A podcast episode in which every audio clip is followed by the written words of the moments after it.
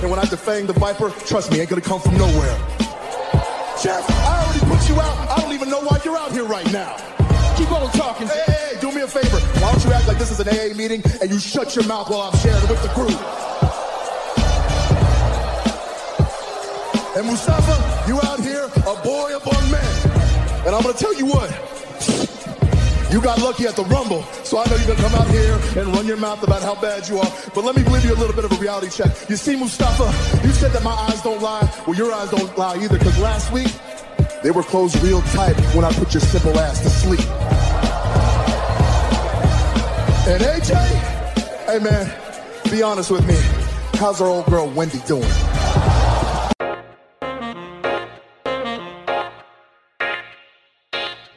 All right, and welcome back to the Clark Street Wrestling Podcast. I am Afis, and with me, as always, is Devin, and we are getting ready to talk about AEW Dynamite, one half of the Wednesday Night Wars. So excited to talk about this. This is where wrestling gets fun for sure for us to talk about the Wednesday Night Wars and what's going on with both AEW and NXT. But this one is going to focus on all elite wrestling. Devin, uh, why don't you preview and give us some of your thoughts on uh, how just your excitement overall talking about this? Man, tag team wrestling was the subject of the night for AEW. Man, it's man, I, I enjoyed it. It was it was thrilling, exciting, uh, a bit scary moment in the in the very beginning uh, of uh, the show too, as well. But I I, I enjoyed myself with uh, AEW. Man, they are they had another strong night.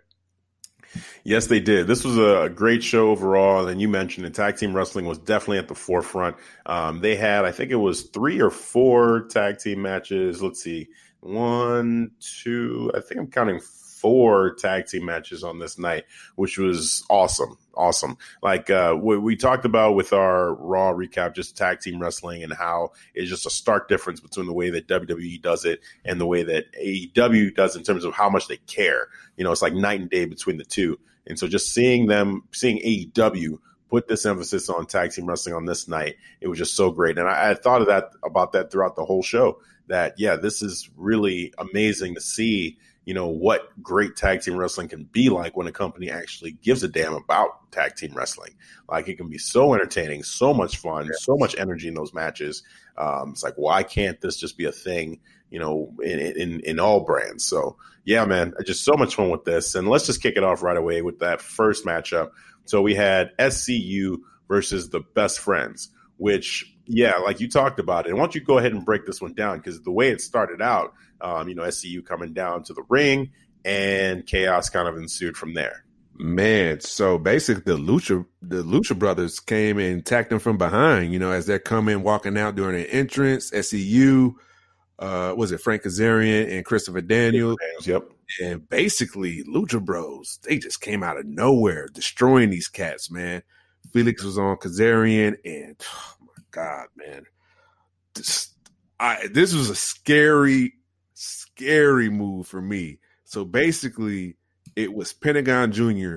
had Christopher Daniel in a uh, was it small package pile driver. Yep, on the top or the bottom of the ramp. It was toward the uh, bottom of the ramp, but Nonetheless, it was on the ramp and his head freaking bounced off. You heard the thud. Mm-hmm. And I was mm-hmm. like, oh my God. It was hard for me to look at it. It was hard for me to look. I couldn't believe what I saw.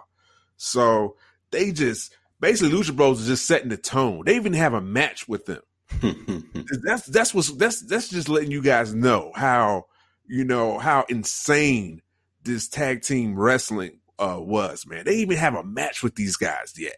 You know, they was in another uh round uh with uh Jurassic Express. That was just crazy, man. And uh so basically uh Scorpio Sky had to come in and uh and replace Christopher Daniel because he was out. They got yep. the stretcher out. They they you know he was talking about he couldn't uh, what did he say he couldn't feel his uh arm or something something like that yeah yeah yeah I remember he said he couldn't feel something uh I couldn't make it out but I did remember hearing that he couldn't feel something so it was crazy because even Scorpio Sky wasn't wasn't ready. He was in street clothes. He had shoes on. The ref was like, you know, it's like he told Scorpio, oh, Scorpio Sky uh, told the ref like, yeah, man, I can go, I can go. So he had to go in his bag and get some uh some tape. trainer tape and tape it around his wrist, man, and, and get ready, man. And uh, you know, and the best friends came out. You know, best friends. With, I, I, you know, I like their theme song. you know, I gotta admit, best friends theme Chuck Taylor song. and Trent. Yep, Chuck Taylor, Trent. You know, with the whole, uh, you know, come out with their arms around each other. It, it's a nice, it's a good look. Holding hands, old time strolling. Exactly, man. They like to stick, you know, stick to their characters. I, hey, that's what's up. All right, but it was a thrilling, fast paced match, man. It was kind of, uh, it was spots just about everywhere throughout this match too. Uh, it was one, what was it? One uh spot. I think the double suplex on, uh, oh yeah, that double suplex on Kazarian from Mhm. uh, Best Friends. That was a, a, hot, a nice hot spot for me, man. Yeah, I, I enjoyed this matchup a lot. You know, again, great showcase for tag team wrestling. Um, and the the character. So the best friends is not a team that I was really sold on necessarily before this matchup, but I had a lot of fun watching them in this one, and and I'm more wanting to see uh, them now than I was before, given the showcase that they had here. I thought they showed up really well. Um, I love the spot where they tried to do the the hug. And then it got broken up, and then they they were able to throw out. I think it was Scorpio Sky that broke it up. They got him out of the ring and they went right back to it. And the crowd was wanting to see them hug it out, and they did. And it was just a great, like a little fun moment that they did between the two of them. So I love that. Um, yeah. And speaking of Scorpio Sky, I feel like as much as I'm not really a fan of SCU, I feel like Scorpio Sky showed up real strong in this matchup and looked great. Just the high flying, the the athleticism that he has, you know, the top rope spots, flying over the ropes, uh, the speed that he has in the ring. Um, he looked great. He looked like a superstar. He looked like a future, you know, champion. I honestly like a singles champion um, with the showcase that he had and with the story that they were telling with him, like coming out and and having his guys back, and then saying like because he, he actually was the was the one that said it should be uh, Christopher Daniels and, and Kazarian who should wrestle in this matchup because they have the experience, and he was going to sit this one out. Then the Lucha Bros come out, jump uh, Christopher Daniels, and then he's coming in to be the hero, saying, "You know what? I'm not even dressing Pete, but I'm going to go ahead and, and jump in because I, I have to represent my team. I got to make sure that we can we can move forward." So, and like you said, he puts on the tape. Um, he gets in the ring. He loses a shoe. Uh, I think one of the best friends took off one of his shoes Yeah, it was Chuck Taylor. He took it off and threw it into the crowd. into the crowd. And then he had one shoe left on. He's wrestling with one shoe. And then I think he took off the other shoe and threw it into the crowd. And someone in the crowd threw it back, which was kind of funny, a funny Yeah. moment. Um, and, you know, then the referee kicked the shoe away. And during the matchup, there was a point where the crowd was chanting, he's got no shoes. just like recognizing that. But um, yeah, man, I feel like he he showed up looking really great. And again, uh Kazarian and Daniels, like I was a fan of them in TNA. And my whole gripe with them is just like I think their time, you know, as as being in the spotlight has passed. Like it's time to let some of these new guys, some of these young guys, like come in and be more of the spotlight. And you guys can just help put people over, and that's it. You know, to be a part of this tournament, I feel like if they win, then I think it's a misstep for AEW. You know, I think definitely you got to put up over one of these new teams, or just give it to the Lucha Brothers because those those dudes are some bad MF, MFers, man. Like we will get into it, but those guys right there, they're real ones. They're real ones right there. Yeah. So, you know, it, for me, it's like put it on one of the young teams or put it on those two. Really, that, that's the way it should go. But yeah, this matchup here, SCU, Chuck Taylor and Trent, the best friends, fun matchup. Um, both teams look strong. I felt I was a little bit nervous for the best friends losing this matchup because given that they took out Christopher Daniels and they had Kazarian kind of on his last legs, and then you have Scorpio Sky who's not even ready to lose to that team, it, I'm like, is that going to make them look weak? But the match was good enough to where I don't feel that now. Um, I still feel like they they they are a, a respectable team now. But what what are your thoughts from that standpoint? I thought it was uh, a strong loss by best friends because they man they look they look good. Uh, some of their move sets were great. SCU uh, had great chemistry with the best friend Scorpio Sky. I, I believe that's the reason why he was in that match too, man, because he was able to match their agility of uh, best friends. Yeah, Because I, I believe if Christopher Daniels in there, it would have been probably more of a slow pace match. and maybe ground and pound. Here it was just fast pace everywhere, and that's what I, I enjoyed, man. So this begs the question: In the next round, is it Scorpio Sky or Christopher Daniels? Mm, that might. Uh, that's a good story to tell. You know, like, like which Yeah, which guy do you go with? Because Kazarian, when they won, you know, they're on the ramp and Kazarian's pointing to Scorpio Sky saying, You, you. And I'm almost trying to read his lips like, is he saying like you are the guy that should be with me? Or, you know, this is this is like you made this happen for this moment, but that's it. Like, you know, so I think that's an interesting story to tell to, you know, have that debate happen. Maybe Scorpio Sky, since he's the one that won that matchup, uh, should be there in that that final or in that next matchup in their in their round two matchup. yeah, man. Because who they go against in round two? They go against. uh Um, oh, they are going Dark Order. Yep, that's who they're going against. You know what? I could see them going over Dark Order though. Yeah, which remember when we talked about this? This this is my fear is SCU going to the final and potentially I think it will be them versus the the Lucha Brothers. Bro, Yeah. And they and they, this feud, so like you said in the beginning, they they jumped them, and it was kind of like, wow, this is crazy. They don't have a match with them. man. But the story actually started the week before because there was an interview after that promo that um, I don't. I'm trying to remember. There was a promo or there was an interview that was going to happen at the arena with SCU trying to hype up the tournament, and then the Lucha Brothers interrupted it. You know, and we we didn't really get much like on the mic, um, you know, promos back and forth between the two. It was just kind of like a scuffle, like they were getting each other's faces. They kind of threw some fists, and that was it. But yeah, it seems like they're really building those two teams fighting it out eventually. yeah, I I- I think I see the foreshadowing in that in that just the way how Lucha Bros started the or set the tone with SCU, and you can see, you know, since SCU is on the other side of that bracket, uh, it, it just makes sense now. Yeah. I think it's either going to be SCU versus the Lucha Bros, or they're going to go the other way and have Dark Order go against Private Party, and both Lucha Bros and SCU lose those matchups, leading up to maybe the the Lucha Bros and SCU facing each other at uh, full gear. You know, in a separate tag team matchup, just kind of like a grudge match because they're both pissed. Maybe they both cost each other that match. You know what? That's that's that, that seems like an AEW thing to do now. you know, you know, just shake it up a little bit that way. Yeah, yeah, I like that. I like the sound of that, man. Why not? Why not? Yeah. Well, I like that. Have like a grudge match. Yeah, full gear. Yeah.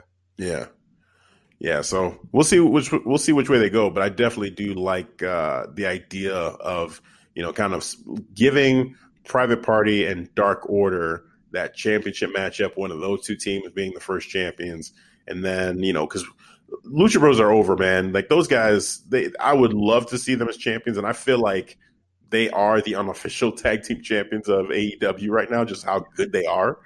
Um, but to mix it up a little bit and give one of these other teams a chance to to shine with the belts actually as the first champs, I, I would be okay with that. Yeah, man. Dude, just think about their tag team division is stacked. It's yeah, it's the best tag team division in the in the world right now. Hands down. Yeah, Hands down. yeah, Like you, you got you got Private Party, Young Bucks, Lucha Bros, Santana and Ortiz. Oh my god, Oh my god, bro. It's this it, it's just stupid strong. strong division. Young Bucks were man. Matt, Matt, and Nick. They, that's what they said, man. They want to, they want to present the best tag team in the world. Mm-hmm. That's what they're doing. Yep. You know, I realized something too because I talked about last week uh, Angelico and his tag team partner and why they weren't because I thought they were actually in the tournament. I thought they were being rated over Private Party, which is why I said, man, you know, like the ratings don't really make sense, but they're not even in this tournament, which makes sense because they didn't win. They, they're winless as a tag team. Yep, that's right. So that makes sense. So it makes more sense now seeing it that way. So yeah, I just needed to clear that up because I remembered saying that, and I'm like, yeah, no, they they're actually not in this in this uh, division. So just wanted to bring that up. But um, yeah, this division is great, and uh, I, I, am excited. And, and, right after that matchup um, with SCU and Best Friends, we had the Santana and Ortiz versus John Silver and Alex Reynolds, two guys who I'm not familiar with at all. Yeah. But this was a showcase for Santana and Ortiz to just show how badass they are, how crazy they are. I mean, man, this was, was something. Like Santana is super athletic, this kind of bigger, like guy who's able to do these these cruiserweight moves, like not like Luchasaurus big, but he just seems like a like a big jack dude. And for him to to just do what he's doing, you know, and with the speed he does it, man, he just gives zero f's about the people that he's he's you know kicking in the face, punching in the mouth, and I love it. I love it. And Ortiz, man, he's crazy. He's like, a maniac, bro. Dude, he's crazy. And the little thing he would do where he took his gloves off and he was scratching the guy's back and he was like, like a cat. Like, What's wrong with him? Like this man's got some screws loose. What's going on? Oh man, bro! It's this. This was I, first of all. I want to talk about the entrance, man. I love the entrance, man. Yeah, I wasn't proud that I wouldn't be powerful. Oh my god, bro! Yeah. It, it just sets the tone for, uh or just sets the energy for for for their team, man. Yeah, and and it, I love that entrance. I felt that and uh, they just dominated. was it Alex Reynolds Reynolds and John Silver? Yep. Like you said, Santana, athletic, Ortiz, straight up maniac, bro. Mm-hmm. and then they won with the Street Sweeper. Great name too for a yes, man. Yes. Love that. Yes. Yes. It did. They're they're then they get out the ring and they stop you know, just at, at the end of the entrance, pointing to the screen, Chris Jericho pops up and basically just like, you see that? You know what I'm saying? That's why they're part of my inner circle. They just, you know, they're, they said, he said they're the pit bulls of pit bulls. I love that. yeah, man. It was great. And, you know, I think the one thing about it that I was like, ooh, I wish that they would have organized this a little bit better is that you could still hear um, uh, Ortiz like kind of getting wild in the arena while that video was going on. I kind of I kind of liked it, but I kind of was distracted by it at the same time because I wanted to hear what you're saying. Yeah, we the so, best. We the best. Yeah, he keeps saying it. He keeps saying it, which it fits his character to do something like that anyway. So I'm fine with it. But I also wanted to hear Jericho. So I'm like, oh, what, what, you know, I don't know what to feel right now, but it was cool. It was cool. Both ways, it was cool. Yeah, man. It and you know what? I love Chris Jericho. That dude is a boss. How oh, he yeah. said, how he just you know talked about his uh, tag team, Santana Ortiz, and he wants he he, he told them how he, uh, they came to him even before the inner circle, and they want to face the Young Bucks. Yep. yep. The Bucky Boys. Man, which that like, in full gear, I'm like, oh my god. Yes, yes, I, I'm all for it. I'm so happy that that matchup is going to happen. That is going to be great. There are so many matches that are just going to be insane on that pay per view. Like I, I'm definitely going to see this pay per view and just be, you know, just just I cannot wait. I cannot wait. I mean, damn all the other pay per views going on at that time. That's going to be the one that I really want to see because they are doing a great job, a masterful job of building up this pay per view. I'm hyped. They are, they are, man. Uh, man. So kudos to uh, AEW again, once again. You know, sh- shining a spotlight on tag team wrestling. Like this yeah. is for a belt. This is this is basically you know, because uh, they said they're the best. They want to go against the best uh, another uh, good, another great tag team. Yeah, yeah, man. It, it's man that matchup with the Young Bucks is going to be awesome. I can't wait. I can't wait. So let's keep it moving through this card here. So we had Riho versus Britt Baker for the AEW Women's Championship match. So you had caught this when they. What do you think of that Cody Rhodes promo? Because we. Got oh yeah, yeah. Don't let me skip that. Thank you, thank you. Appreciate you reminding me of that. I loved it man, whoever is writing and directing these video packages that they do, that had me. It was very compelling, and it had me. And that person, shout out to you because you are killing the game right now with how you're doing these videos. it was like a movie. It was like a the way it was shot. Oh my, yeah. Because you had you had uh Brandi like talking to so Cody is sitting at their like di- like their kitchen table basically Yep. just like you know in thought right and Brandi comes out and she's trying to go through a laundry list of things that Cody has to do, all these like meetings and you know, you know, TV uh, things that he has to do, and slowly the audio from her like kind of cuts out, and it, it almost like symbolizes for me listening to it like he's he's kind of getting lost in his own thoughts right now, and it's like all of everything else in the world is just noise. Even the things that she's saying he has to do is just noise, and he's starting to maybe focus in on this matchup coming on up in full gear. So, and I love that. And then you have Brandi kind of talking about how, you know, once this matchup, once he it, it became known that he was going to face Jericho, we knew we were going to lose him for the next couple of months. And you see him in this like tank, this water tank, just kind of like floating there, just still and like focused and just like, you know, just just getting his body right basically. Yep, I'm um, looking at it right now, bro. dude it was it was like really great man. I remember watching that i was shaking my head like wow these dudes wwe just can't even touch them on this right now. They can't. They can't they cannot, dude. I love this promo, man, because it just showed what the AEW championship means to Cody. hmm you know how focused he, he is, man. And I, I love everybody giving their own perspective. Like uh, JR saying, like you know, Chris Jericho, he only ha- has to focus on, you know, uh, Cody Rhodes, but Cody Rhodes, he has to focus on, you know, meetings, meetings upon meetings, even before Chris Jericho. You know, just saying like how much he has to deal with, how much he has on his plate. yeah I, I love that, man. Uh, it, it, it and, and once again, you know, shout outs to AEW. Like like you said, whoever cut that video package, brilliant. You know, and you still gave that sports atmosphere as well, man. It felt like, uh, you know, it, it felt it, it felt like a sporting event. It did. It did because again, I, I the comparison that I keep making is with like you know UFC now and the way that they cut their promos to kind of hype up fights. You know, you will get a lot of this of like the guys training before you know training for the match. Um, and then you'll have these interviews with people with them. HBO would do this too for boxing, you know, where you do these like great documentaries essentially for the fights that are getting ready to happen. And you know, weeks before the the fights happen, you know, they may do this little documentary series for a big fight coming up with you know all sorts of the, the big names. Basically, this feels like that. It does. It feels like a like a actual documentary. You know, where they're just tracking the story, the journey, the training, the focus of these wrestlers as they're getting ready to fight for this thing that means so much to both of them. Like, yeah, like you said, it just elevates that championship and what it means so much when they do that. It's great.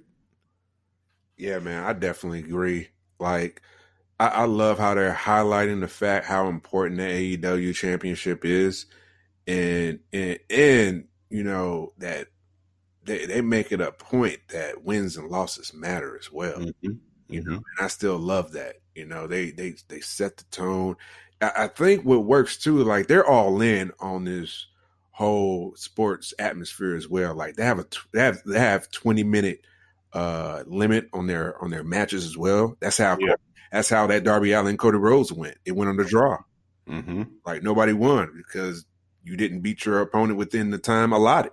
Yep. You know, and that's how it works in sporting events. UFC, UFC, boxing, they all have a time allot. You got to beat your opponent with the time they give you. Yep. And it works the same way here unless they unless they mention it in the bout. Exactly.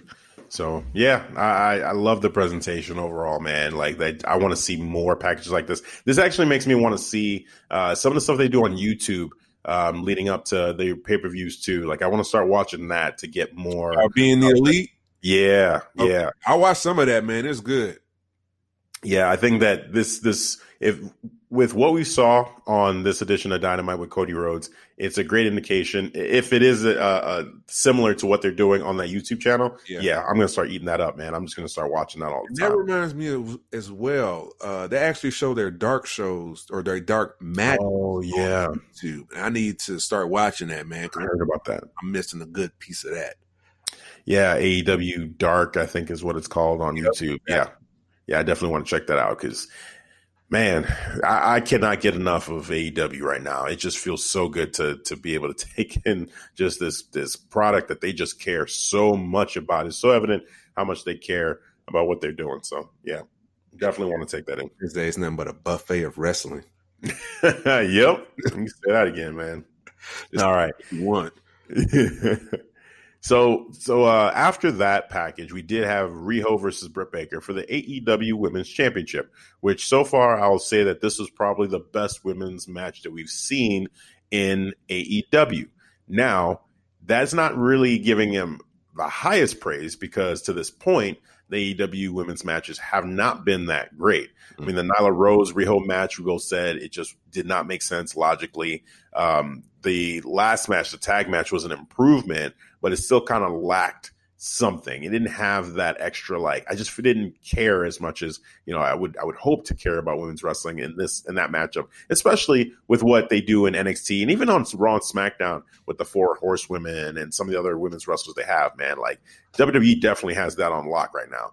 Um, but this matchup I thought was the best matchup that they've had in the women's division, and there were still like some major mistakes and botches that kind of dra- dragged this down a little bit too. Um, there was one point where the two women were under the ropes, and it just seemed like they were confused on what the next spot was supposed to be. Yeah, man. Stood them both up, and they put them to both corners and kind of started over. And I was like, "Whoa!" I think that was in the beginning of the match because the beginning of the match was a bit sloppy. Like it took a while for them to get in their in their groove. Yeah, so I, I was I was like I kind of cringed a little bit on that part, but overall I feel like it they were able to get their bearings after that spot happened after the mistake and kind of reset it started you know got back into it and yeah i mean i thought that overall it just it, it was a solid matchup um, i'm really growing to be a fan of britt baker more and more each time i see her mm-hmm. i feel like she's the future of that division like she needs to be the one that gets propped up to be the the next women's champion uh, sooner rather than later for me. Yeah. Uh, Riho, with her experience, I get it. I get it makes sense why she would be the first champion because of experience. But Britt Baker, she's got the look. I think the fans really uh, are behind her. They want to be more behind her. So I think AEW just has to pull that trigger and say, "Yeah, let's let's let's put our fans are they love Riho. They do, but I don't know, man. I feel like I'm trying to figure out what's the big deal about Riho because I see how the fans love her, and I'm like, mm-hmm. why are they so so in awe with her? I'm still trying to figure that out. I'm not trying to. That's not like a knock on her, yeah. But I'm just trying to know more about her and what's the reason why it seems like they are just in awe with her with her uh, wrestling ability. I think it's because she's tiny and cute. if I'm being real.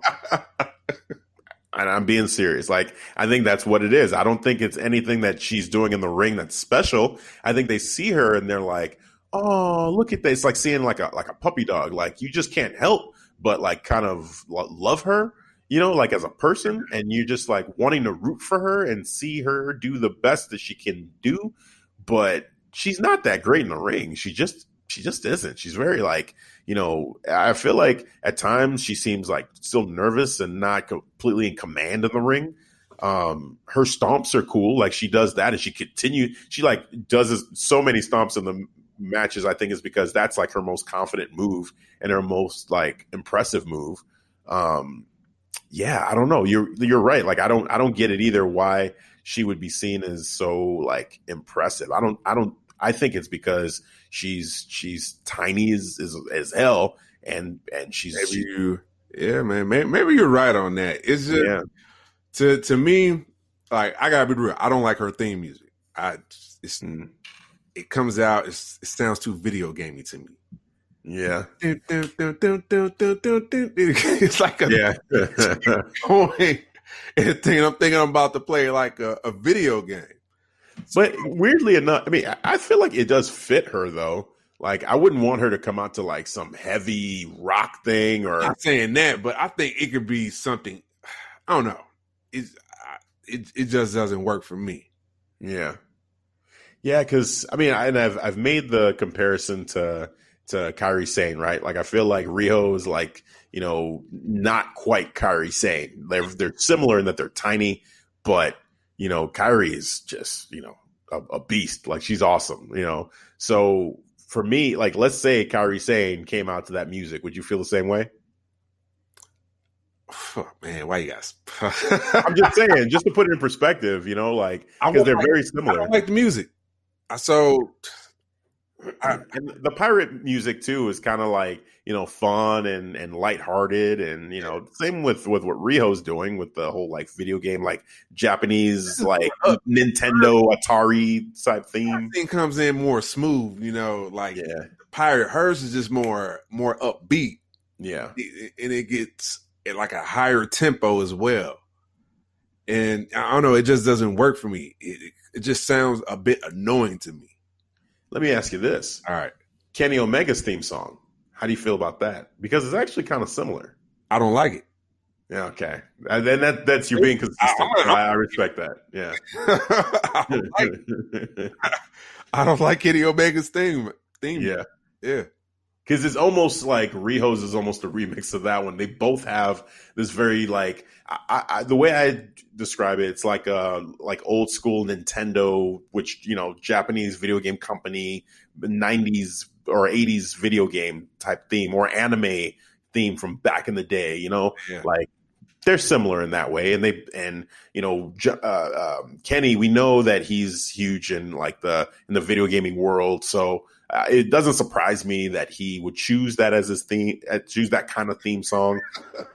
um, for Riho, you know, maybe it's similar. You know, I know the two of them. I'm just selling that idea to Riho. Like, oh, think about this. Like, this video game has just been one of my favorite, and I just see that. That's why I Yeah. laugh. Yeah. I see that. Actually, pitched that to Riho because he just had a uh, because he used to play this video game. yeah, yeah, maybe it, that that could have been exactly how that went. You know, and I, I and I read something about Riho and Kenny, like they've known each other for a while, and you know, I think he just has a lot of respect for her. So that's that's you know part of the reason why she's a part of this company, and they, so there's, I don't know, I just I, I feel like from a theme music standpoint, that's probably it, it just kind of fits their characters. So I'm I'm actually okay with that. I feel like as long as the in ring and the stories are being told the right way, like that to me is not is is it could help maybe if you have a better theme and if you have a better entrance because people love seeing great entrances. I love seeing great entrances. So it would help for sure.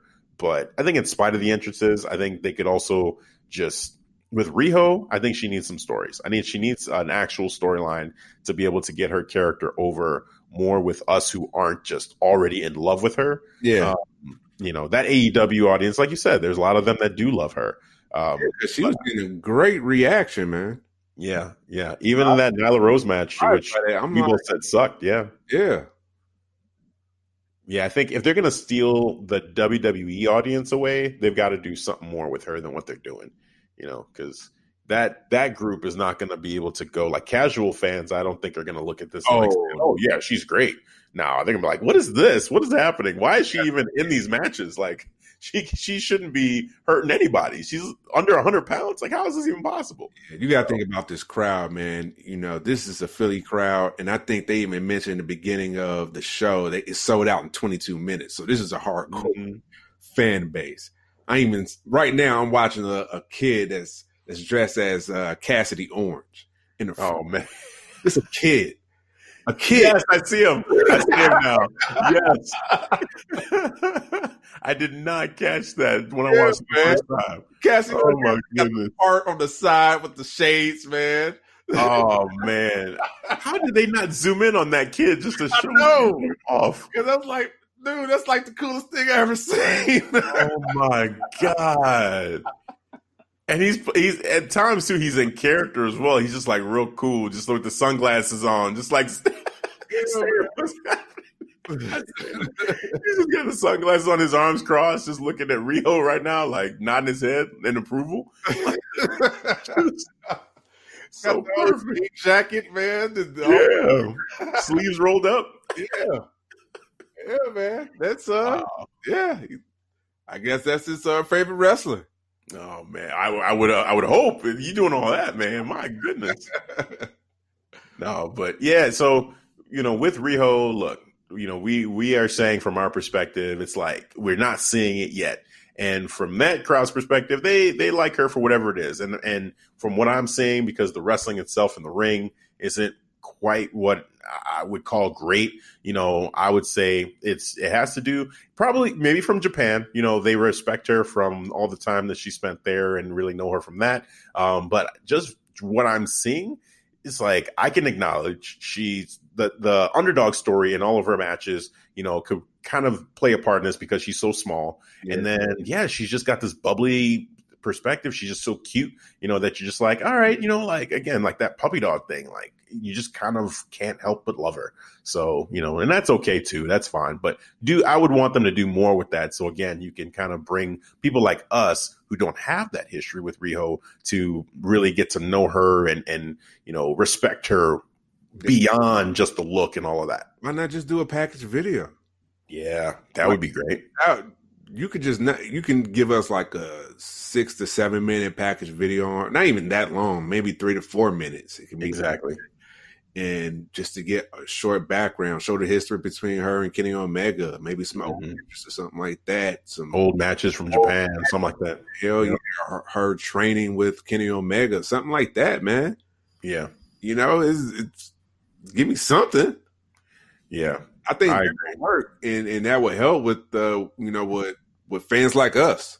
Yep, agreed, agreed. So yeah, man, definitely. We'll see in the weeks to come. And again, uh, Dr. Britt Baker, um, and uh, I'll be remiss. I don't think we actually said what happened in, in this matchup at the end. So Britt Baker, Dr. Britt Baker, DMD, um, put her in the lockjaw, put Riho in the lockjaw submission, um, but it got reversed and into a roll up pin, and Riho ended up retaining the title that way.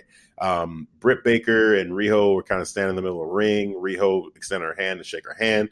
Britt Baker kind of Dr. Britt Baker uh, backed her up a little bit. Just uh, almost seemed like she was maybe a little bit pissed off about the the matchup, and I wouldn't say a heel turn was teased, but I I kind of would like to see something like that maybe happen for her at a certain point, uh, just to see that other side of her too. What's that? You said for Britt Baker? Yeah, I, I think it'd be cool with Riho being a face and being okay. you know, yeah. champion I think that would be a, a, maybe a nice way to con- continue that feud for Britt to turn heel, and then it could be a, a, a better face than Riho, though, a bigger face. Now, I think so. I should say she could be a bigger face. I, I, think she could. I think she could for sure. I just think that right now with Riho, because we said it, Riho is so over right now with that crowd that maybe one approach you could take to try to move Britt Baker into that main event spot right away is to just have Britt be heel, you know, and then just go with that. And maybe through being a heel, we see more of a personality like we do a lot of times when people turn heel yeah. and people fall in love with Britt Baker that way. And then she ends up being like, like Adam Cole in a way, you know, with, you know, just like she's a heel, but you know, people still love her because she's so damn cool. Like, I don't know, there could be a similar thing there, I think, with, with, uh, with Britt, you know, as a heel but mostly because Riho is again she is over. We can't deny that. So you know a heel competitor for her is is needed, and yeah, it could be Britt. Yeah, man. Because uh, I, I, just think because she has a great look, and she's an actual doctor too. You know, mm-hmm. dentist. So I think that that works in her favor to be a, a great face character. Yeah, yeah, agreed. Agreed. I think that would be cool too. I, I would have no problem with them continuing on with her as a as a face and then pushing her that way. Um, you know, it's just I think that eventually we need to find some heel competitors for Riho And Nyla Rose, I don't want to really see that matchup again because I just I'm not going to buy that Riho is doing damage to Nyla Rose. It just Yeah, doesn't. looking at that match was horrible to me. Yeah, that that that matchup doesn't work. You know, and then like uh let's say they bring in Awesome Kong, it'll be the same problem. It's just Mhm. it's unrealistic. Um, so someone that size, like a Britt Baker size, that I can kind of buy more. That matchup looked a lot better It than did the other matchups. aesthetically. It did. Yeah. Yeah. So there's that other one, uh, B, uh, B, Bea Priestley, that was in that tag team match last week. I feel like maybe her because she she already is a heel, so that would be a good good person for her to go against potentially. You said Bea Priestley Yeah, the in the tag match that they had last week. last week, right? Yeah, Okay. Yeah, yeah. I, I think so because they they did uh did show like they didn't like each other. right. Yeah, yeah. Right. So maybe you have like Britt Baker versus Bea Priestley, you know, at some point, maybe not next week, maybe the week after that, number one contenders matchup, something in, of, along those lines, or just maybe a grudge match. Uh, Bea gets the win, and then Bea wants to be the next in line to go against Riho, and then you build it up that way. Okay. Yeah. They they should really add another uh another women's match though. Yeah, that's a great point. You brought that up before that We only got one again. one matchup for the women on this card. Like you got two hours and you have one. Uh, that that makes it seem like you just don't have that much faith in the women to be able to put on a great show yet. Yeah. Like you can like you can do another match for the women. I'm like, man, if you give them opportunities, they'll they will shine. Because I, I thought you guys had a, a plentiful roster on the women's side. In that that um, casino battle royal, we did get a preview of some of the women there, and there were some standouts for sure that I did like. Um, and you know, Brandi is also just a name that people you know know and w- could gravitate towards as a heel. That's to, to talk about heels. Actually, that's another person that you could have. Her wrestling ability isn't on that level though, but just as a personality, I mean, that could fit. Yep. Awesome Kong, her bodyguard, you know, slash person she's helping put over is another person there. Um, yeah, and there were a couple. I mean, Emma is uh, the well wrestler formerly known as Emma uh, is there too in the company. So why not bring her in because she's someone who from a the WWE fans will know her. So that's a that's a person that instantly will be recognizable. Experience working on live television. Yeah, yeah. So that's another one that was good. Yeah, there's there there. I think they they do have the talent there. They just need to showcase it. They just, and maybe they're doing it on uh, AEW Dark. Maybe we should check that out, like we said, uh, to see who they're showcasing there.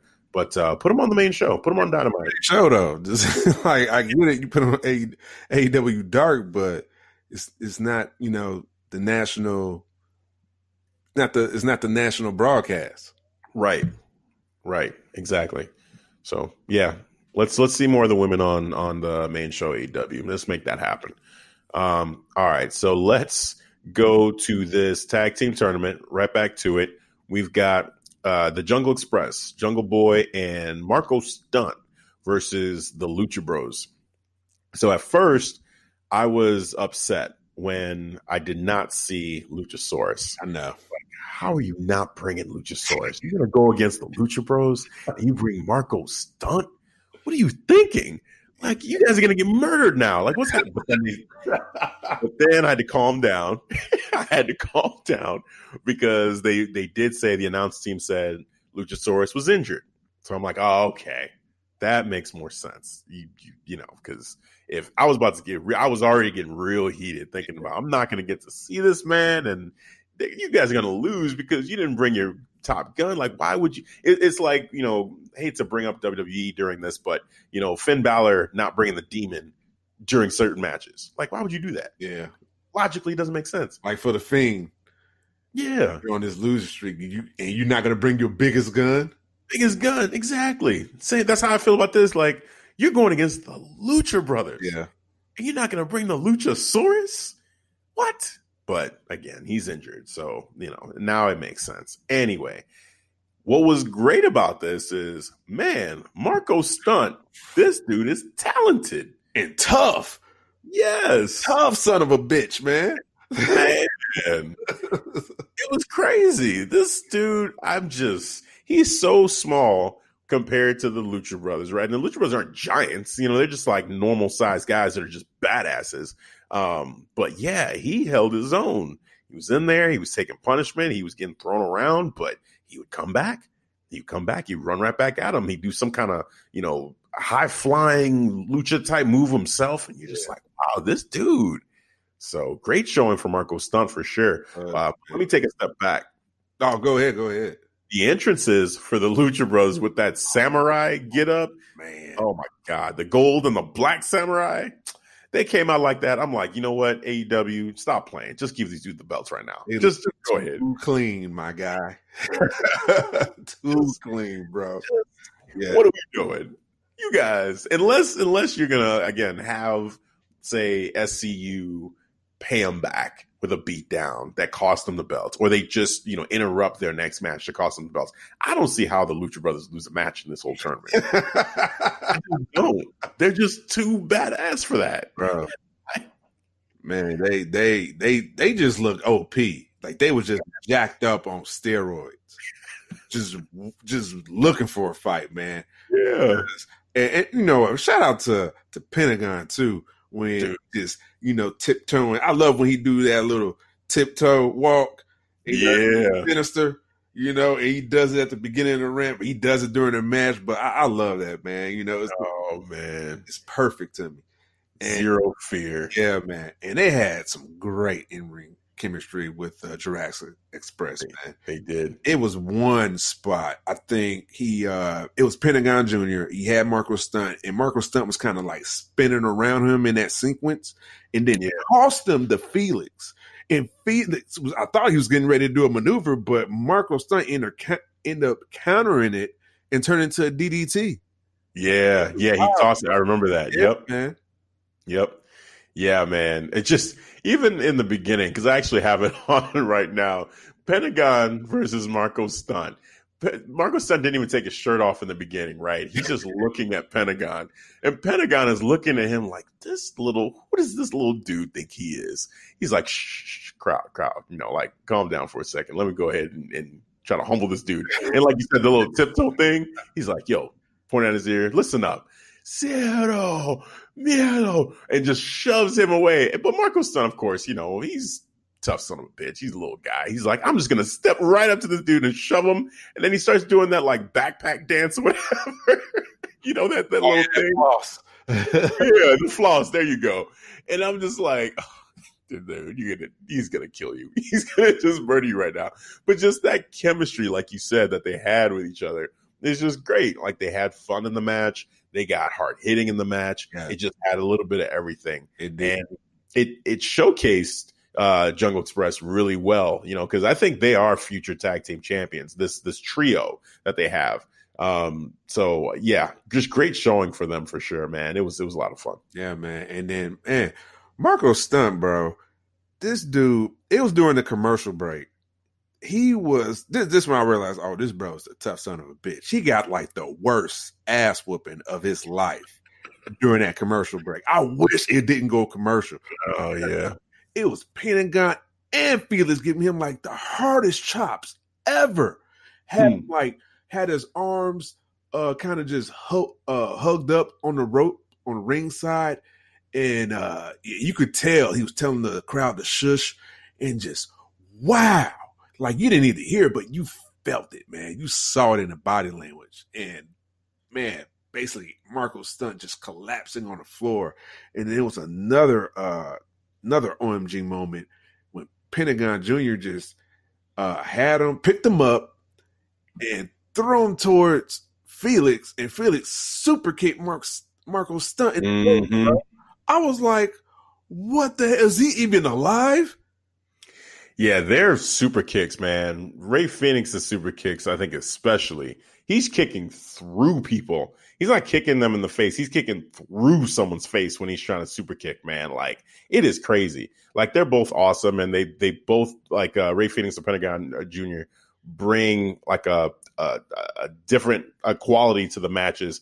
Like Pentagon has that charisma, and he's just nuts as hell and just just vicious. Yeah. And then you've got Rey who's just like hyper athletic, but then, like I said, with the super kicks and everything, man, like it's just he's gonna kick somebody's head off one of these days. Like he's like literally gonna go in the third row or something. Like that's the way I feel about when I see him. Just bad. I feel like ass it's one of murder teams out here, man. Literally, Yeah. murder. I'm like we don't care if kill y'all. Y'all die in the ring. So what? It's part of the business. This is what Yeah. up for. Oh my god. They gave they gave like another package, a small uh package power driver to Marko Stunt, but this time Felix kind of just what what did he do? Stump on him? He uh yeah yeah he he, he had stumped uh double stumped Marko Stunt while Pentagon was delivering the small package power driver, bro. Jesus. Yeah, it's, it's You got you, you're trying to kill him. Yeah. You're trying to kill, and that was the finish right there. I'm like, yeah, that he's winning. They're winning.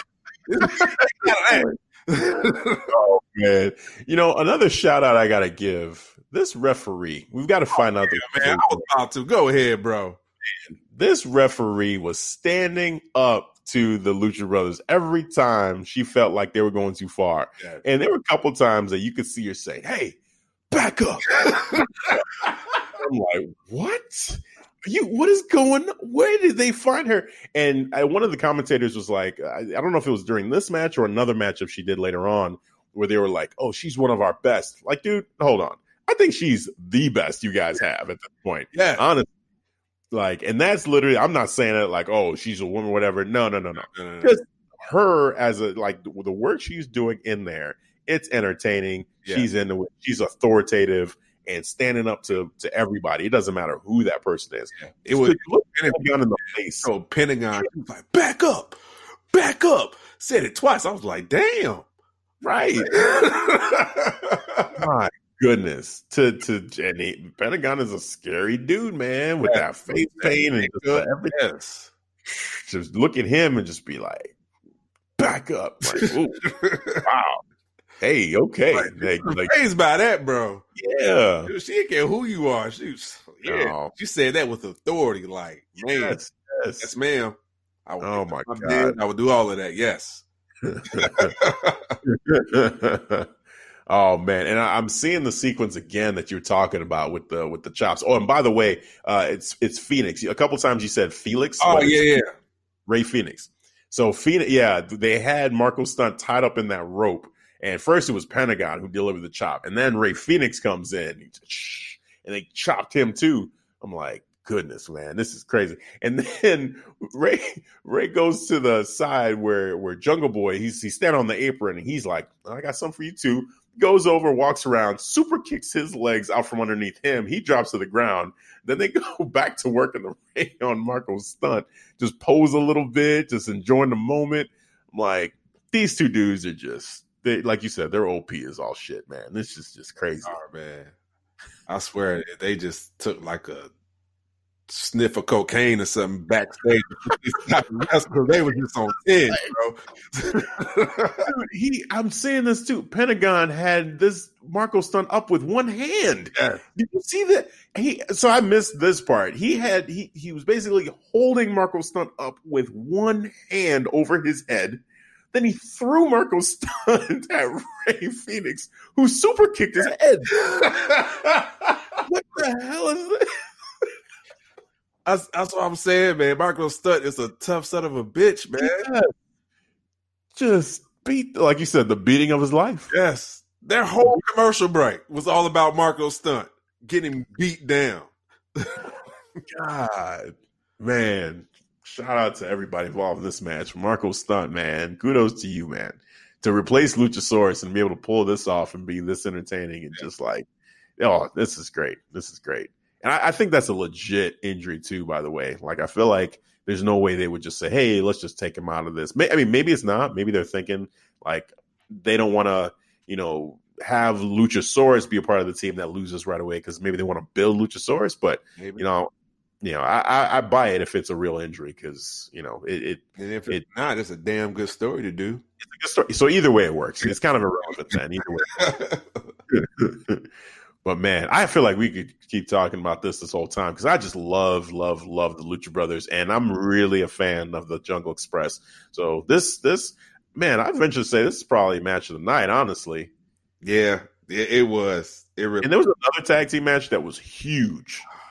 Huge. Like the names, the star power in that match was amazing. But this match right here, I don't know. There's just something about it for me, at least, that I kind of want to give it to this match because I was, I, I went from being really disappointed to highly, highly entertained, like just real quick. Yeah, man. Because I, you know what? Because Lucha Bros, how they even set the tone in the beginning is Yeah. like, like in the beginning of the show. Yeah, Like, even though you could have been confused if you never watch AEW, just your, first time, you would think, oh, they're about to get ready to what they faced. They faced them. They're going to face mm-hmm. them as competitors or for the first Yeah. match. Like, nah, they they just taking them out because they don't like them yeah, because they part of the tag team tournament. yeah. Yeah, man, and gave Christopher Daniel like a vicious. Oh my god, that's I can't Tough. watch that again, man. Man, I, I did. I saw it again, and I saw the contact. It's, It- Man, it's a thud, bro. yeah, I was like, oh my neck. that's my up, man. That's messed up. That, that looked vicious. That looked vicious. You're And he grabbed his you're right away too. Yeah, yeah. 'Cause I saw him. I saw him kind of like as soon as his head hit, it's kind of like he he touched his head real briefly, and I'm like, man, maybe it just kind of connected more than it should have in that moment. Um, but yeah, yeah, it was what it was. God, these dudes, man, that Canadian destroyer that Pentagon hit. I'm just seeing that again now too. Goodness, just swinging Marco Stun around by his hair, just going around. Like, what? is happening? Oh, Like, God, such a good matchup, man. they- But yeah, Lucha, Marko Stunt go ahead. Light work. Yeah, yeah. Like you said, he fought, man. He fought. Credit broke his arm. The, the the arm breaker move that Pentagon did. Wow. All right, man. So yeah, the the Lucha Brothers. Needless to say, they won the matchup. They're moving forward. Um, to gosh, we'll see what happens. I, I'm feeling some kind of you know interference or something happening to to have because that matchup that's going to happen next week. By the way, We- with Private Party and them. Oh boy, it's the final four next week. that's gonna be crazy, dude. That's gonna be crazy. That to me, I'm just I'm putting that right now. That's probably gonna be my match of the night. The Yeah. the private party versus Lucha Brothers. Let me ask you this. Let me ask you this. I gotta ask this. All right. Yeah. Well, we are NXT diehard fans. Mm-hmm. Mm-hmm. Is next week the week that maybe you watch AEW first? So full disclosure, I watched AEW first this week. Oh, Yeah, yeah. I watched AEW first this week because I just wanted to to see. I don't know. There was something that I I, I can't even explain like why. It just I felt like watching it this week first just to see it, and I was pleasantly surprised. I mean, we'll get into it when we talk about the comparison between the two shows. Yeah. But yeah, I was I was glad I did it that way because you know I I really was just eager to see what AEW was going to do uh, following up on their last match. Even though even their last show, even though I had said NXT I thought had the better show last week, and we disagreed on that. But the continuation of their feud, the the storyline, I would say, I was more intrigued to see AEW this week first than NXT. I was just like, I can I can wait on NXT, and with NXT too, like. I, well, I, the main event that they had on NXT kind of further justified watching AEW first this week. oh man, oh, Arrow- arrows were that involved. makes sense. Out of all the weeks that you had an opportunity to watch AEW first, uh, the the main event for Damian Priest, you're like, you know what? yeah.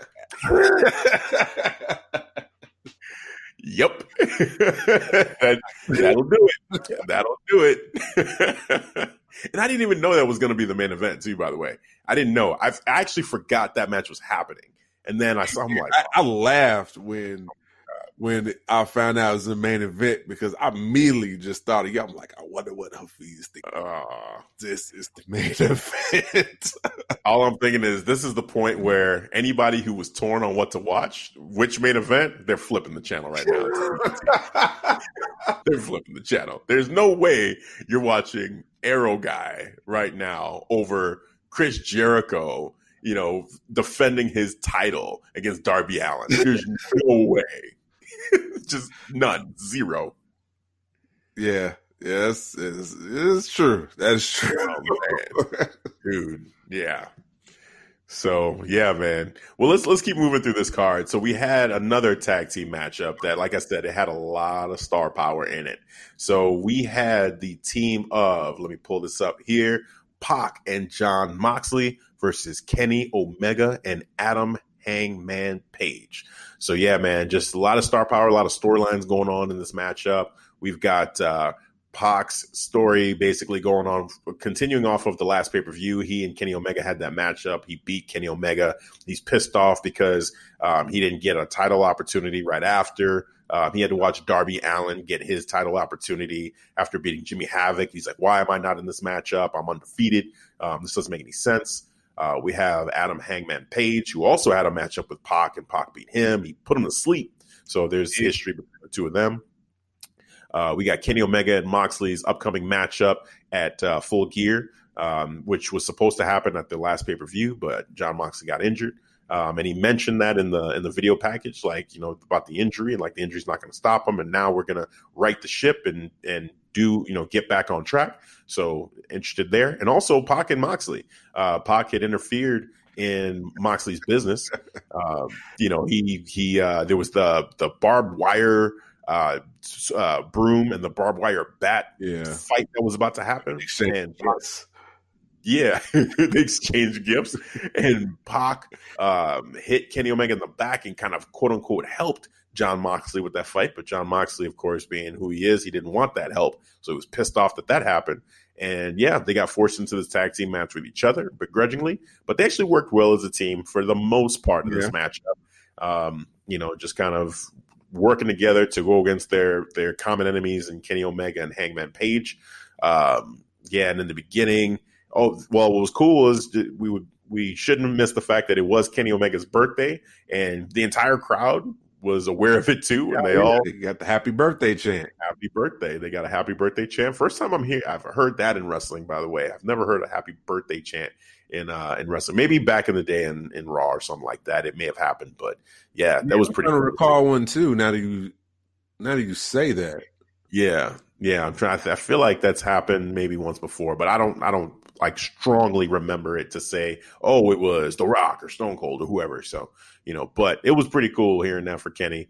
And yeah, they came out on fire. You know, both just just going at both Pac and Moxley. Um, but yeah, just a great back and forth matchup between the two teams. Broke down eventually in the middle of the matchup, and Yeah. Pac gave uh, what does he call or not Pac Mo- Moxley Moxley's move. It's not Dirty Deeds anymore. Obviously, what what do you know the name of that finisher? no, I, I still right. didn't catch the name.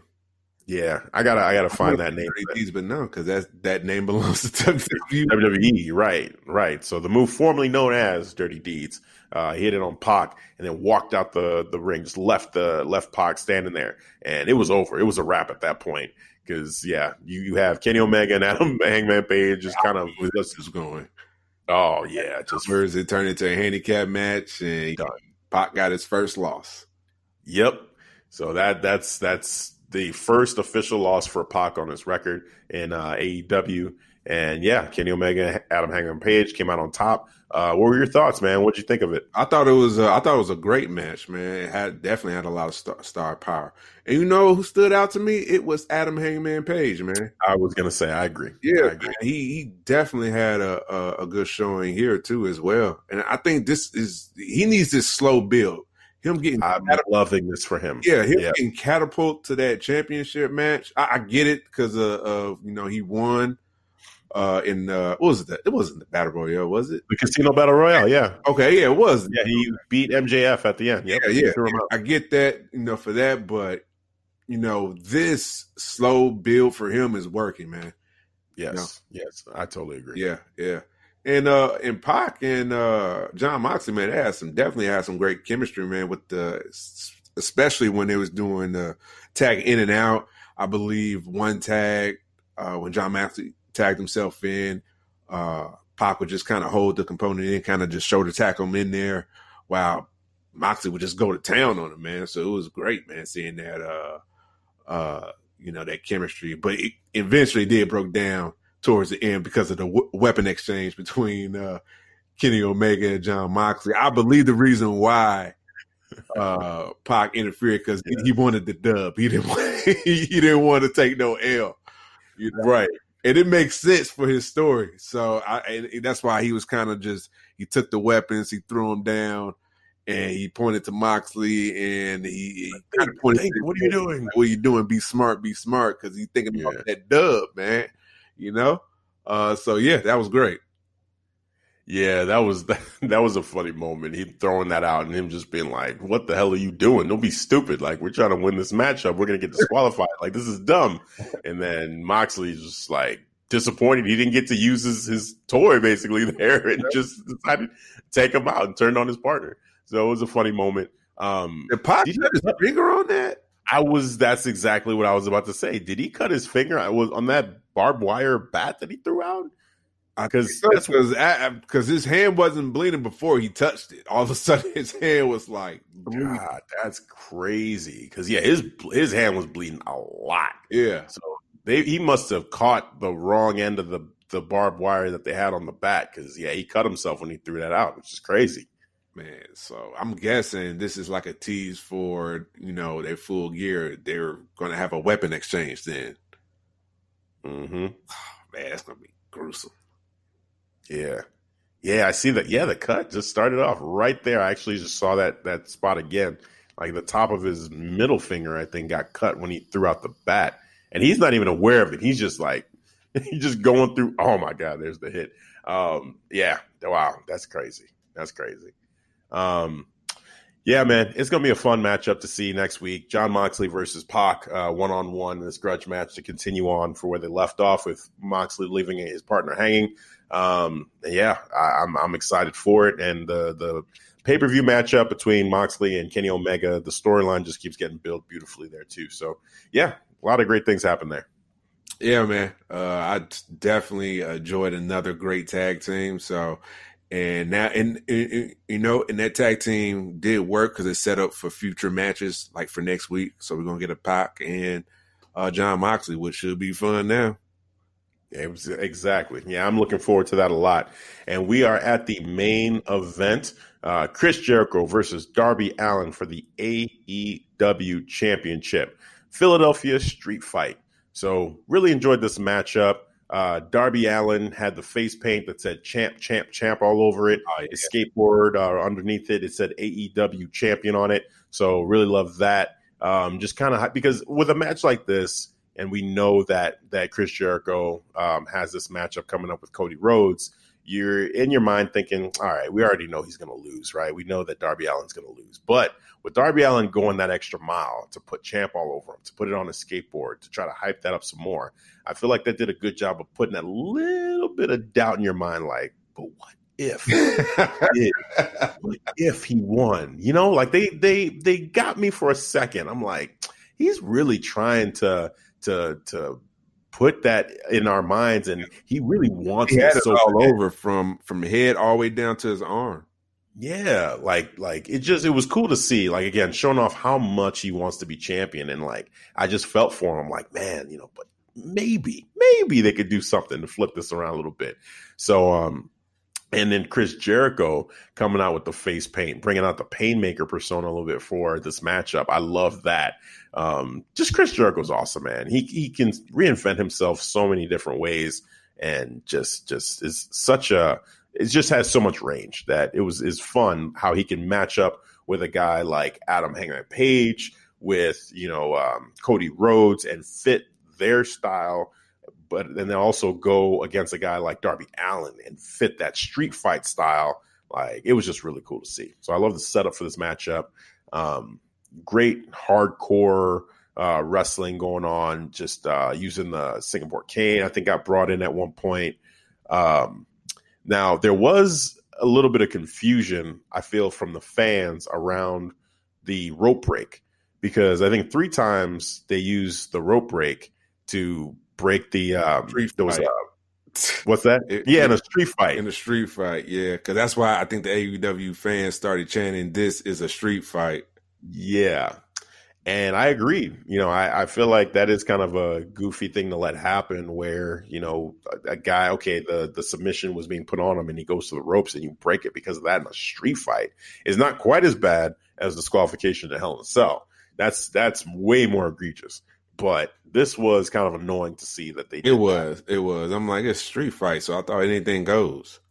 hmm So why are we, you know, submissions? He's getting a break. So yeah, yeah. So rightfully so. So why the fans were chanting, you know, this is the street fight. Right. But but maybe they'll learn that lesson. though. 'Cause It seemed like they actually listen to their their customers. Yeah, they actually care. They actually give a damn about what we think and what, you know, makes sense and all of that. So either they'll address the rules a little bit more clear to introduce rope break in a street fight scenario, or they'll just get rid of rope break altogether and find a different way to break submissions and pins uh, without violating that rule in the future. So hopefully they do that. But overall, I didn't think it took away from the match. I think it was still a fun matchup. Um, Darby Allin getting his hands taped behind his back and still doing Oh, moves man. was crazy Yes. just that that whole part i'm like okay this guy is taking another step up stardom by pulling this off. Like you know he he did that top he went to the top rope and did uh he didn't do the coffin drop. It was like another top rope high flying maneuver like uh i don't even know how, know how to describe it but it was cool to see again with the man's hands tight behind, uh, taped behind his back. It was crazy. Um and yeah it took um this guy uh what's his name? Jake uh gosh what's his last name? Hager. hager thank you. Jake hager coming out and when he was when when darby allin was going to do the coffin drop jake hager came out pushed him off the top rope um which led led to the judas effect uh being hit and and then he was what submitted they said? He didn't tap out. No, i never saw him tap out. Well, I think he did because i think he may have motioned yeah, yeah, maybe he said he quit. Yeah I think which that's what it was. I feel like that, even though I don't know, I, I don't hate it, but the the fact that you've been selling that he has uh, resilience to pain, Yeah, and then he would kind of quit like that. it that, goes against his character. it does. Yeah. it does. So I think that that also was a misstep in the main event too, in terms of just like his character. But I don't think it was a complete like failure there. You know, it's believable to a point because he is human after all. Um, you know, he's not like a like a eh, supernatural character that just can't take pain. Like he's just a little crazy. Yeah, he got to So, think like- about it. He had his hands tied behind his back too. So While that's happening, exactly. yeah, so while- you got to look at the you know the situation now. Yeah, like this is just not a normal, you know, submission that's getting put on him at this in this spot. So yeah, yeah. So um, you know, I thought it was a good match. I enjoyed it. The power bomb on the skateboard too was pretty funny to see. Oh, Um, them utilizing it that way. Um, but yeah, overall, I thought it was a solid match. I really enjoyed it. Uh, what were your thoughts? Uh, I, I love this match, man. I, I thought it was good. It was a solid, uh, you know, championship match. I thought Darby Allin, that dude is so freaking fast. Yeah, Like he can wrestle circles around Chris Jericho, man. That's how fast he is, man. So I, I think it, it was a good uh match for Chris Jericho because he had to actually slow it down and you know and and so he can take advantage of it and that's what he did when I think when he finally went and got a kendo stick start just beating him with it and he actually slowed him down because before that it seemed like he was just wrestling all over the ring man like flipping all over the place so it was crazy man Yeah, man. Like I said, I feel like with this matchup and with every matchup that Darby Allin has had, he's just uh, taking that next step up to being a superstar, really in the in the wrestling industry. Um, it's just a lot of fun to watch him. yep Um, and like you said, the speed, the athleticism, um, the daredevil. The, he's kind of got some Jeff Hardy in him. I'll just say it he does he does feels similar to that. Um, just that daredevil who's willing to do anything and just super charismatic. Um, so really love what I'm seeing from him, man. And Jericho, psh, he's just Jericho's Jericho, man. celebrated with a little bit of the bubbly um, with the with the inner circle. They all came out with champagne bottles. Oh so man, yep. So yeah, man, just enjoyed it. Great way to end the show. Just awesome, awesome uh, matchup and great ending. So yeah, man, I enjoyed it. How long do you think Chris Jericho will be champion for? Because he has to build that that belt. Yeah, I think it would make sense to keep it on him for a while.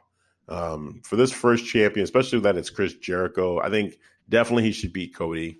Um, I would say he should enter 2020 as champion. I think that makes sense. Um, if they gave him a year long reign, that would be crazy. Um, but it, man, that would do a lot for that belt to say like the first champion held it for a year and to really build up whoever it is that takes that belt off of him. You know, I think that would be great. But I would say, you know, it, it'll be not in not in not this year. I don't think he loses it this year. I think he goes into 2020 as champion, and maybe by summer, early summer, maybe say like June, you know, he loses it to someone there. Is that I when he say that. usually tours with Fozzy? Ooh, I wasn't even thinking about that, but there you go. That could be it. You know, that's a that's a great point. When we should find that out. We should find out when his tour is for Fozzy because that'll tell us right there. Yeah, it would. And like that's Yep. when we should, you know, okay. So I'm gonna estimate around that period. yeah, That's that's could possibly call. drop the belt. That's a great call. That's a great call. I could see that.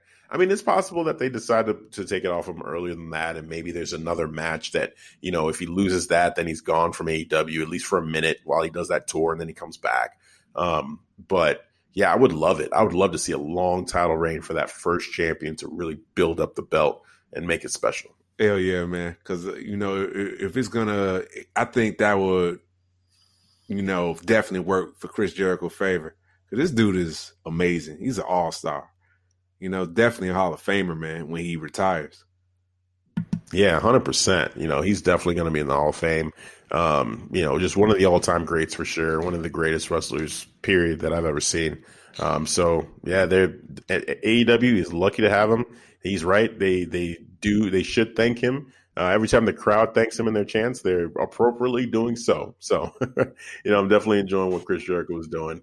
Um, yeah, let's uh, let let's see what happens next week on AEW show. I feel like that's that's uh, this this was a great way to continue my anticipation for you know the next coming weeks. Just everything they did from the tag team tournament to the main event with Jericho uh, retaining the way he did. Uh, I just want to see the next the next step of him and uh, Cody Rhodes' story yeah, um, and how they're going to continue that either through video packages. that or video package. One, real quick, I, I felt like it added more weight to their uh, story, bro. Yeah, it did. It did a lot, you know, because you feel it. The emotion again. It's like Yeah. a movie. You know, seeing uh, Cody again going through that that mental preparation. You know, kind of tuning out all of the other stuff and just focusing in on the the challenge at hand with Chris Jericho.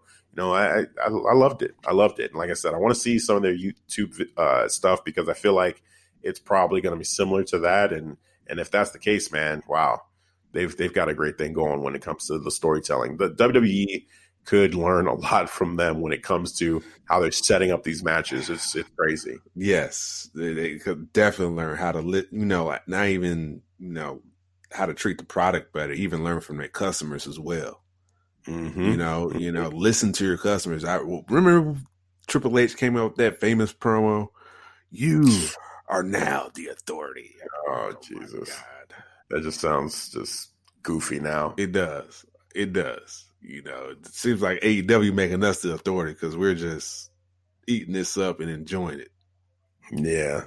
And and I'll I'll say it here like this week because we're we're getting ready to go into our NXT conversation, but I will say that this week I'd have to give it to AEW for sure. Um, just the tag team wrestling, Yep. you know, one after the each match that they had um, in that division was awesome. Um, and then you had, I mean, even the one downside with with Riho. Uh, I don't think match- that was actually a downside because you know I think that was actually a good match. I, I thought it was. That's where I'm I'm, just going. saying. I, I I just think Riho as a character, I you know I don't see work. what's the yeah yeah it needs work. And I, for me, I just don't see what the big deal is about her right now. Yeah, I, and I agree. You know, but even with that, like to say that that was quote unquote the the lowest point. Like it was actually a really good point of the show. Yeah. So you know that says something about how how great this show was. You know that that that that match would be um, what it was, and still like it was it was great. It was great overall. Um, so yeah, just overall strong show. And again, ending with Jericho and Darby Allin for the championship. It was a like borderline a pay per view level type of show, to be honest. Because um, the, the just the level of wrestling that we got from top to bottom and the titles that were on the line, um, it had that feel for me. So yeah, definitely will put this as number one this week. Oh man, that's what's up. Because uh, yeah, I definitely put it as number one again this week again, man. I don't know, man. You do you feel that they can slowly convert us? Um, that's tough, man, because my heart is really with NXT. You know, I gotta say, but I'm I'm always gonna be real and honest about it. And you know, when they come out on top, for sure, I'm gonna call it out and say that's what it is. And I think that if the NXT product ever truly, like we've we've been talking about, or we had talked about how Vince McMahon might put his stamp on NXT at some point or another. If that happens, oh yeah, hundred percent. I, I I think AEW would win me over because that would be it. That would be the only thing we have left where it doesn't have that that issue of Vince overproducing or not utilizing the the talent that's hot and the talent that really deserves that that push, right? Mm-hmm. So that would be, I think, the thing that would do it. But as long as you know Regal and Triple H are doing their thing with, with NXT, I feel like it's it's always going to be. I'll say this just to be just to to to wrap it up that AEW on its own, I think will is is already at a point where I'm just more excited for this than for Raw or for SmackDown for sure. That's true. Like, yep. That's already there. So when it comes to NXT, what I want as a wrestling fan is not to even be not even have it to say like I am one way or another, either AEW or NXT. I want to be able to enjoy four great hours of wrestling on Wednesdays, period. And so for me, eh, you know, AEW, I'm already I'm a fan, and NXT, I'm a fan. And so I just want both of those to be able to continue doing what they're doing and not fall into the same traps as Raw and SmackDown do eventually eventually did and become complacent and get too boring um, and have bad booking. Like no, like just keep doing what you're doing. They're both the alternative to those shows, and I just want them to stay that way. So yeah, yeah, that's a good point, man. I just hope that it doesn't, uh, you know, like goes down that that horrible path for NXT because it could, you know, could. Uh, under possibly under Vince McMahon if he gets to see more of these the rating comparisons towards AEW, it it, it might prompt him to do such things. And I hope that's not the case at all, man. I hope Triple H, you know, uh, still just continue just to focus on his NXT brand.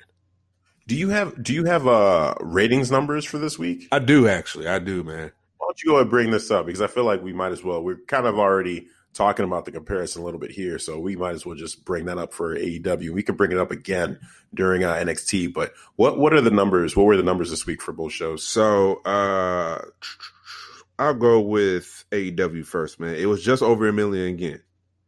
Oh wow, yeah, just okay. over a million. Uh, it went down just a little bit. It, uh, they said about a ten percent drop. Uh, okay. But you got NXT who had seven hundred and ninety thousand last week viewers, and now we got seven hundred and twelve thousand okay. this uh this past week. So they both dropped a little bit, but the yeah. drops weren't as significant as they were. Well, especially for NXT it wasn't as big of a drop as it was the week before, but it was still a drop. Whereas with AEW, we went, we still stayed over that million mark, which it sounds good. Yeah. I'm just, and it I ranked like it, it would it ranked fifth as the top viewing for uh for what was it for cable that night? AEW did, yeah. Okay, so you think okay. about it that way too, it, it, you know, for that metric as well. It's that's pretty good. I like that. Yeah, I like that because yeah, the goal definitely for them, or one goal for them, would be to be number one on Wednesdays in ratings. Like you know, whatever show is is shown in prime time on Wednesdays, they want to beat that and uh, become number one. So yeah, that, that's that's to be fifth. That's saying something. That's good. That's good. You know, I, I'm I'm rooting for them to you know, to keep rising and to to see an increase in the numbers at some point for for NXT as well for both of those shows. You know, it'd be amazing to say that number one and number two on Wednesday nights is AEW and NXT in whatever order. For me, as a fan, doesn't matter. You know, I'll take both of them being one and two. Man, that'd be really cool. Mm-hmm. Yeah, same here, man. Same here. Uh, you know, when it just I'm just worried that you know when Vince sees this, that he doesn't see it as it's like, all right, now now I got to take over, like that controlling aspect of him, and then now we're gonna have like you know dissension between him and Triple H. That's why I just don't want to happen with NXT. Yeah, it's it it's one of those things, man. Like we just have no idea from where we're at you know what yeah. it would take necessarily for Vince to do that, or if he's even thinking about that. Um, and it's it. What sucks too is that the the NXT uh, brand and what they're doing, they're doing some great stuff on that show. You know, so I just wish more fans were more, I don't know, engaged with that. And we brought up this point last time. Um, the the the WWE network, you you could still see NXT on the WWE network. So I feel like that is affecting the views because if I know that both of these shows are going on at the same time on cable, yeah, but one of them I have a chance to see them on you know uh, on demand on WWE Network that I'm paying for, you know, shoot, I might as well just watch AEW first. And if I if I haven't DVR'd NXT, no worries. I could see it on the WWE Network. I think they put it up on Fridays. I don't think it's up on the next day right away. Um, I wait a so couple of days now? That I think that might be it for some people, honestly. That they're waiting because again, you know, with both of those shows happening, if you're a hardcore fan, you know, and you have the WWE network, yeah, you might make that decision to say I'm going to watch AEW and then I'm going to wait until NXT goes on the network, and I don't have to deal with commercials. That's another thing. I mean, people hate commercials, so or do you, you got you got to think about DVR as well. Yeah, you know, like us, like yeah, how does that count? Yeah, yeah. as well and then and, and put it in this perspective perspective as well for their uh, v- uh, viewing uh, ratings. They were 30th uh, for you know for for rank show of that night, mm. as opposed to AEW being fifth. Fifth, yeah, yeah, that's gonna piss Vince off for sure. Yeah, and but also too, like it really depends on the perspective because I mentioned before I think the whole reason NXT is on um, USA not only is is it there because of AEW and they want to compete, but I feel like the the mindset one mindset is if you get even one viewer not to watch AEW, you know that's one one one viewer watching NXT is one viewer that's not watching AEW. So that's seven hundred thousand plus uh, uh, ratings. That those people weren't watching AEW. So that might just be the the goal was to just counter program and try to take some people away. Because you're saying is basically if you know if NXT wasn't there, they already could have been like a 1.7, a, lot higher. Yeah, exactly, exactly. Okay, yeah, I, I, you know what? I see your point on that now. Yeah. Okay. Yeah, because I, I don't know where I, like I had read that or heard that maybe from another podcast or whatever, but I that is something that you know had been mentioned that before when this was all being talked about, like that could be one of the goals. Really, is just to say, hey, you know, we all we need to do is put this up against that show, and that's that number. However many people watch, that's that's viewers that aren't going to that AEW product. Yeah. Um, now I think, but for me personally, long term, I don't know that that because again, you still as a show as NXT need to hit some goal for USA to be happy with the programming that you're putting on, so that they don't say, "Oh well, this isn't working for us. We're going to go ahead and put you know um, uh, Temptation Island." You know, in the forefront during that hour, that two hours, instead of this that's not getting the ratings, right? Because if Temptation Island can do 1 million or 1.4 or whatever, and NXT is only doing 700,000, well, damn it, we need to make some money. So, you know, our the people paying for that sponsorship time are pissed yeah. because people aren't watching it at the same rate as as they would of something else. So, yeah, we got to make a change. Um, so yeah, there's there's so many different ways to look at this. I think the relationship with USA though must be really good um, with the history that they've had, the way things are going. Um, so yeah, there's just so many aspects to this. But you know, just as a fan, I feel like what I'm hoping for is that both shows thrive because you know I love wrestling and I want to see both of them be really good. Yeah, I you, you do bring a good point about USA. You know, it, it, it just worries me that you know when you know they're gonna look at these ratings like, hold on, you know, this is what we paid. We paid a lot of money for this now, you know, right. and now you're losing to your competitor at TNT, uh, AEW. You know, we need to see some changes. You know, yeah, maybe maybe they do the right changes. Like what they should do is maybe change the venue, not as a big venue like like an Allstate arena arena, but maybe smaller. What's a good small venue? Uh, not the like uh, not the Sears like, Center, but maybe smaller than that, like a five thousand seater uh, stadium. As you're saying this, I'm just thinking of um, the the old ECW arena, like something that yeah, size? that size exactly. Hmm. You know, uh, like in Philly, yeah. yeah, man, to make it you, you make it feel important because the minute AEW comes on, you know they you you just feel it. You feel the energy. Mm-hmm. It's feel exciting. Mm-hmm. It's almost you know throwback to like Attitude Era WWE. Yeah. How it used to be, you know that that music comes in, JR's talking. It felt like that, just like AEW, yeah. man. That whole energy, like oh man, this is this is this is exciting. Uh, maybe you don't feel that, you know, the casual fan is not going to feel that with NXT. Yeah, I think it would be great to experiment with NXT being in a bigger venue during this weekly show. You know, I think maybe when they do, like if they do a European tour like uh, WWE does every once in a while, mm-hmm. if they do that, like even uh, NXT UK, it feels like that that uh, venue that they use oh, is bigger. Yes than than the one that they're using at Full Sail. Yeah. So something like that. If they do a European tour, especially with NXT UK, I mean, there's that connection, right? Yep. So you can have all those guys go to the UK for you know a couple of weeks and just see what that does to the ratings. I think that could be interesting. That's a good idea. That's a good idea because the arena is bigger. Uh, the, the, the UK NXT crowd is great. Oh my god! Yeah. yeah, yeah. So that I think that would be, I think that's a great idea, and I think it'll be exciting. Yep. Yep. So yeah, that will hopefully they they you know like you said make the right changes if they are going to make some changes you know and and uh, I think that would be a fun one to do and yeah just experiment with some bigger venues change it up a bit I mean you're on USA now it's not the network so you're going to have to experiment a little bit um, I think more time is needed and um, you know like we said well we'll get into it when we talk about NXT here in a minute but um, main events trying to book those a little bit better than what they did this week, but we'll we'll get into that. Um, but yeah, AEW definitely the winner this week. Um, you know, just just awesome, phenomenal job from top to bottom. Everybody played, uh, came to play, and it was awesome. Even the video packages were on point and made me just want to watch more video packages by AEW. So that it's not surprising to hear those numbers are being really good and that they're fifth overall um, right now in the ratings for that time slot, man. Like they're killing it. They're killing it. So great job to them. Uh, much more future success, hopefully.